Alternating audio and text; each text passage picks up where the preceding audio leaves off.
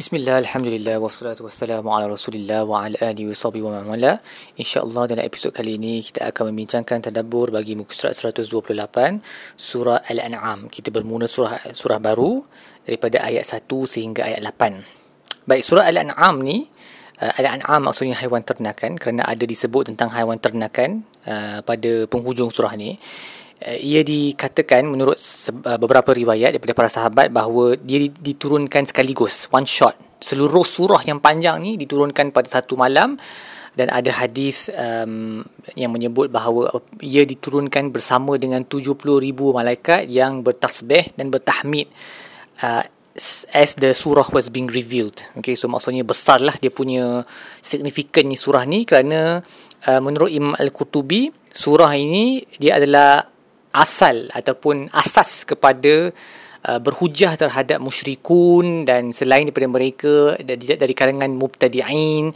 yang mereka-reka di dalam agama ataupun dalam usul akidah yang uh, ataupun mereka yang mendustakan uh, kebangkitan semula kerana seluruh surah ni dia banyak membincangkan uh, hal-hal tauhid dan juga hal-hal akidah lah basically most of it is about akidah dan menurut Dr. Wabah Zuhaili, um, cara uh, topik ini dipersembahkan dalam surah ini adalah melalui dua perkara, dua cara. Satu adalah dengan takrir, ya Allah, iaitu Allah affirm, Allah mengulang uh, balik semula banyak-banyak uh, idea ataupun banyak um, fakta yang berkaitan dengan uh, kekuasaannya sebagai Tuhan yang satu seperti ayat pertama alhamdulillahillazi khalaqas samawati wal ard. Okey ataupun huwallazi khalaqakum min tin. Dia menciptakan kamu daripada tanah liat. Ataupun huwallahu fis samawati wal ard. Dialah tuhan di langit dan bumi. Huwallahu huwal wa huwal qahiru fawqa ibadihi. Uh, banyak tentang dirinya sebagai Tuhan yang paling berkuasa dan juga pencipta surah alam. Dan lagi satu kaedah adalah dengan um, kaedah talqin. Talqin maksudnya ini bukan talqin yang kita buat orang mati tu. Ni talqin uh, talqin maksudnya kita mengajar seseorang untuk menyebut sesuatu. Jadi Allah banyak menyuruh nabi menjawab um, uh, argument ataupun hujah yang dibawa oleh orang uh, musyrikun. So contohnya Allah berkata, katalah kepada mereka kul liman liman uh, ma fis samawati wa samawati wal ard. Kepunyaan siapa langit dan bumi ini? Mereka akan berkata uh, katalah bahawa ini kepunyaan Allah. Kemudian Allah suruh ayu uh, ayu syai'in kul ayu syai'in akbaru syahadah. Siapa yang lebih besar uh, pensaksiannya? Kul Allahu syahidun baini wa bainikum. Allah adalah syahid di antara ka- kami dan kamu dan banyak lagi perkataan yang kul kul maksudnya Allah ajar kepada Nabi Allah mentalkinkan kepada Nabi cara untuk um, menolak hujah uh, yang dibawa oleh musyrikun dan juga untuk menerangkan kepada mereka um, realiti tauhid Allah sebagai Tuhan yang Maha Esa yang mencipta segala-galanya dan juga asas-asas akidah yang lain seperti um, akan berlakunya hari kiamat dan sebagainya. Surah ni merupakan surah kedua um, yang bermula dari yang bermula dengan uh, kalam kalimah alhamdulillah. So surah pertama of course kita tahu surah Al-Fatihah. Ini surah kedua, kemudian the next one is surah Al-Kahf. Lepas tu surah As-Sabah dan akhir kali surah Fatir. Dan kalimah Alhamdulillah yang Allah sebut pada pada awal surah ni bukan untuk Allah. Of course Allah layak untuk memuji dirinya sendiri tapi bila Allah kata Alhamdulillah Maha suci uh, segala puji bagi Allah dia tujuannya adalah untuk suruh kita memuji Allah. Untuk apa? Kerana dia yang mencipta segala yang di langit dan di bumi dan menjadikan kegelapan dan cahaya, memberi hidayah dan sebagainya. Jadi untuk semua nikmat ni kita wajib bersyukur dan jangan jadi seperti orang kafir yang memilih jalan kegelapan di atas jalan uh, cahaya dan kebenaran.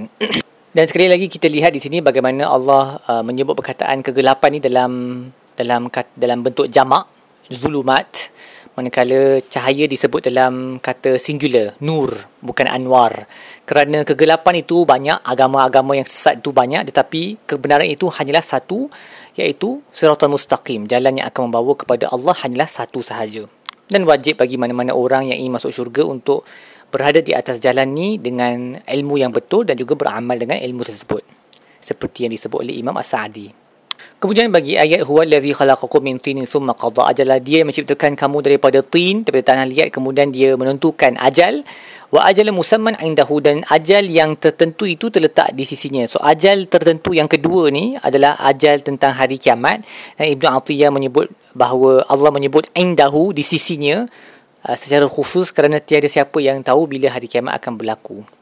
Kemudian bagi ayat wa ma ta'tihi min ayatin min ayati rabbihim illa kanu anha mu'ridin. Tidaklah datang kepada mereka ayat daripada banyak-banyak ayat lain daripada Tuhan mereka uh, melainkan mereka berpaling daripadanya. Berpaling bererti menurut Imam Baghawi dia tidak um, beristidlal. Dia tidak menggunakan ayat yang ada di sekeliling dia sama ada ayat makruah yang dibaca ataupun ayat manzurah, ayat yang dilihat uh, sekalian alam ni dia tak guna akal dia untuk datang kepada kesimpulan bahawa semua ni perlu ada pemilik dan pencipta yang layak disembah. So inilah maksud mu'ridun. Datang ayat ada depan mata yang datang daripada dalam bentuk wahyu, semua mereka berpaling daripadanya uh, dan tidak mengambil iktibar untuk datang kepada kesimpulan yang betul. Baik, apa yang kita belajar daripada buku surat ini? Yang pertama, uh, perbanyakkanlah beristik, uh, menyebut uh, tahmid, okay, syukur kepada Allah um, kerana bersyukur kepada Allah ini adalah antara ibadat yang paling agung sekali yang boleh mendekatkan di kita kepadanya. Seperti yang disebut pada awal ayat ini alhamdulillah alhamdulillahillazi khalaqas samawati wal ard wa ja'ala adh-dhulumati wan nur. Kemudian uh, ketahuilah bahawa um, memperlekehkan, memperolokkan agama seperti yang banyak berlaku pada zaman sekarang ia sesuatu yang mewajibkan azab daripada Allah dan mendekatkan kedatangan azab tersebut seperti mana Allah sebut faqad kazzabu bil haqqi lamma ja'ahum. Mereka mendustakan kebenaran apabila ia sampai kepada mereka. Fasawfa ya'tihim amba'u ma kanu bihi yastahzi'un. Kelak mereka mereka akan tahu um, the outcome khabar tentang apa yang mereka dustakan itu. It will happen to them. Kemudian kita juga belajar daripada muka surat ini bahawa uh, musibah berlaku selalunya adalah kerana dosa. Dan ia tidak terangkat melainkan dengan taubat. Seperti mana Allah sebut fa ahlaknahum bidhunubihim dan kami telah memusnahkan mereka kerana dosa mereka. So ia satu satu benda untuk kita mu, uh, muhasabah lah. Tak payah tuding jari kepada orang lain kalau berlaku bencana kat mana-mana tempat lain kita kata oh tempat tu banyak orang dosa sebab tu Allah turunkan. Mungkin betul tapi yang penting kita muhasabah benda tu untuk diri sendiri. Okay, kita um, kita dalam dalam keadaan orang lain men, ditimpa bencana, kita punya kerja sepatutnya adalah untuk memberi mereka consolation, takziah, okey, bukannya memburuk lagi keadaan dengan kata-kata yang tak baik. Jadi, tapi untuk diri sendiri kita muhasabah lah. Kita fikir mungkin ada sesuatu yang berlaku kat sana yang mendatangkan musibah walaupun kita tak boleh sebut benda tu. Melainkan kita dalam position ataupun authority hidup bersama dengan mereka dan kita sebut baguslah untuk memberi peringatan tapi dengan nada yang betul pada waktu yang betul. Tapi bagi kita sendiri di tempat kita, uh, ia sepatutnya menjadi satu peringatan lah uh, bahawa dosa itu akan membawa musibah. Jadi kita kena sentiasa beristighfar dan bertaubat untuk segala dosa yang kita buat tiap-tiap hari. Kemudian akhir sekali, cubalah beramal pada hari ini dengan satu doa ibadat yang rahsia, yang tak ada orang tahu kerana Allah tahu yang rahsia dan yang terang seperti mana Allah sebut huwallahu wa huwallahu fis samawati wa fil ard. Dialah Tuhan dialah Allah di langit dan di bumi yang alamu sirrakum wa jahrakum. Dia tahu rahsia kamu dan juga apa yang kamu uh, luahkan secara jelas. Jadi untuk um, cuba menghayati ayat ni kita pun cubalah untuk buat satu amalan yang secret yang rasa yang kita, yang tak ada orang tahu um, dan itu lebih baik sebenarnya untuk mendekatkan kita kepada Allah Subhanahu Wa Taala Baik setakat itu sahaja tadabbur kita bagi muka surat ini. InsyaAllah kita akan sambung dengan episod-episod yang lain. Wassalamualaikum warahmatullahi wabarakatuh. Wa ala alihi wa sahbihi wa sallam. Walhamdulillahi rabbil alamin.